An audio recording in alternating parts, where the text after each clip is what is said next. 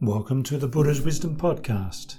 In this second series of the Buddha's Wisdom Podcast, we are going through the Majjhima Nikaya, the middle discourses of the Buddha.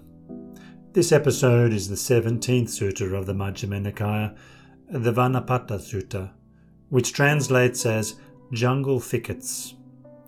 In this teaching, the Buddha explains that while living in the wilderness is great, not everyone is ready for it. The Buddha encourages meditators to reflect on whether one's environment is genuinely supporting their meditation practice, and if not, to leave. This translation of the Vanapattha Sutta is by Bhikkhu Sujato and was sourced from Sutta Central. This and other useful links can be found in the show notes below this episode.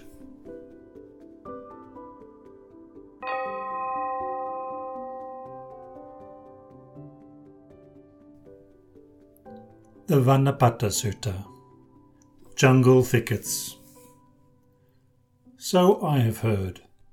At one time the Buddha was staying near Savatthi, in Jeta's Grove, Anathapindika's monastery. There the Buddha addressed the mendicants. Mendicants! Venerable Sir, they replied. The Buddha said this Mendicants, I will teach you an exposition about jungle thickets Listen and pay close attention. I will speak. Yes, sir, they replied.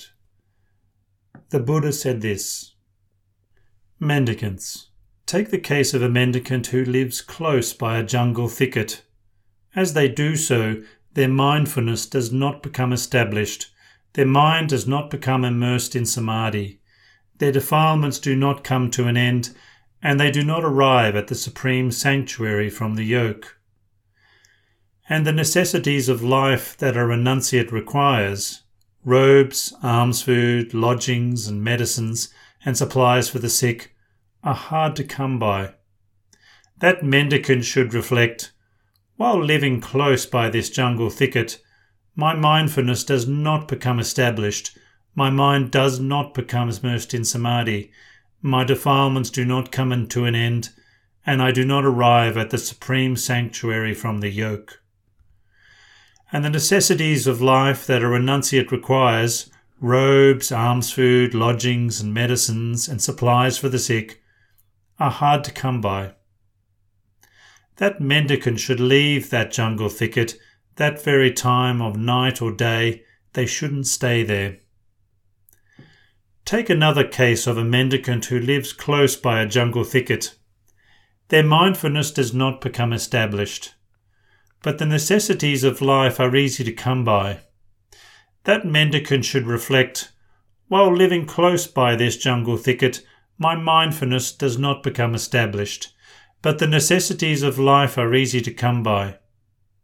But I didn't go forth from the lay life to homelessness for the sake of a robe, alms food, lodgings, or medicines and supplies for the sick. Moreover, while living close by this jungle thicket, my mindfulness does not become established. After appraisal, that mendicant should leave that jungle thicket. They shouldn't stay there. Take another case of a mendicant who lives close by a jungle thicket. As they do so, their mindfulness becomes established, their mind becomes immersed in samadhi, their defilements come to an end, and they arrive at the supreme sanctuary from the yoke. But the necessities of life that a renunciate requires robes, alms food, lodgings, and medicines and supplies for the sick are hard to come by. That mendicant should reflect while living close by this jungle thicket, my mindfulness becomes established. But the necessities of life are hard to come by. But I didn't go forth from lay life to homelessness for the sake of a robe, alms food, lodgings, or medicines and supplies for the sick. Moreover, while living close by this jungle thicket, my mindfulness becomes established. After appraisal, that mendicant should stay in that jungle thicket. They shouldn't leave. Take another case of a mendicant who lives close by a jungle thicket. Their mindfulness becomes established. And the necessities of life are easy to come by. That mendicant should reflect while living close by this jungle thicket, my mindfulness becomes established, and the necessities of life are easy to come by. That mendicant should stay in that jungle thicket for the rest of their life. They shouldn't leave.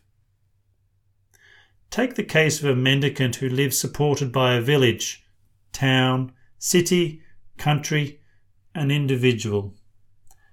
As they do so, their mindfulness does not become established. Their mind does not become immersed in samadhi. Their defilements do not come to an end. And they do not arrive at the supreme sanctuary from the yoke. And the necessities of life that a renunciate requires robes, alms food, lodgings, and the medicines and supplies for the sick are hard to come by. That mendicant should leave that person at any time of the day or night without asking. They shouldn't follow them. Take another case of a mendicant who lives supported by an individual. As they do so, their mindfulness becomes established. Their mind becomes immersed in samadhi. Their defilements come to an end, and they arrive at the supreme sanctuary from the yoke. And the necessities of life that a renunciate requires robes, alms food, lodgings, and medicines and supplies for the sick are easy to come by. That mendicant should reflect while living supported by this person, my mindfulness becomes established, and the necessities of life are easy to come by. That mendicant should follow that person for the rest of their life.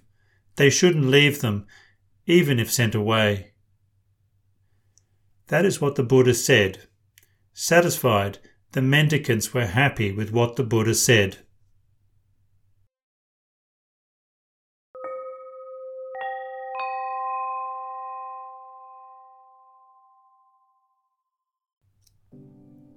This ends the Vanapattha Sutta.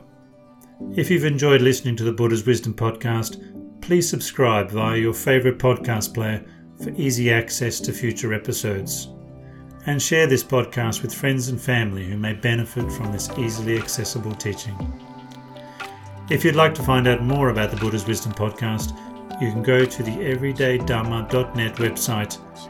If you'd like to support this free distribution Dhamma project, by making a one off or recurring donation. Follow the www.kofi.com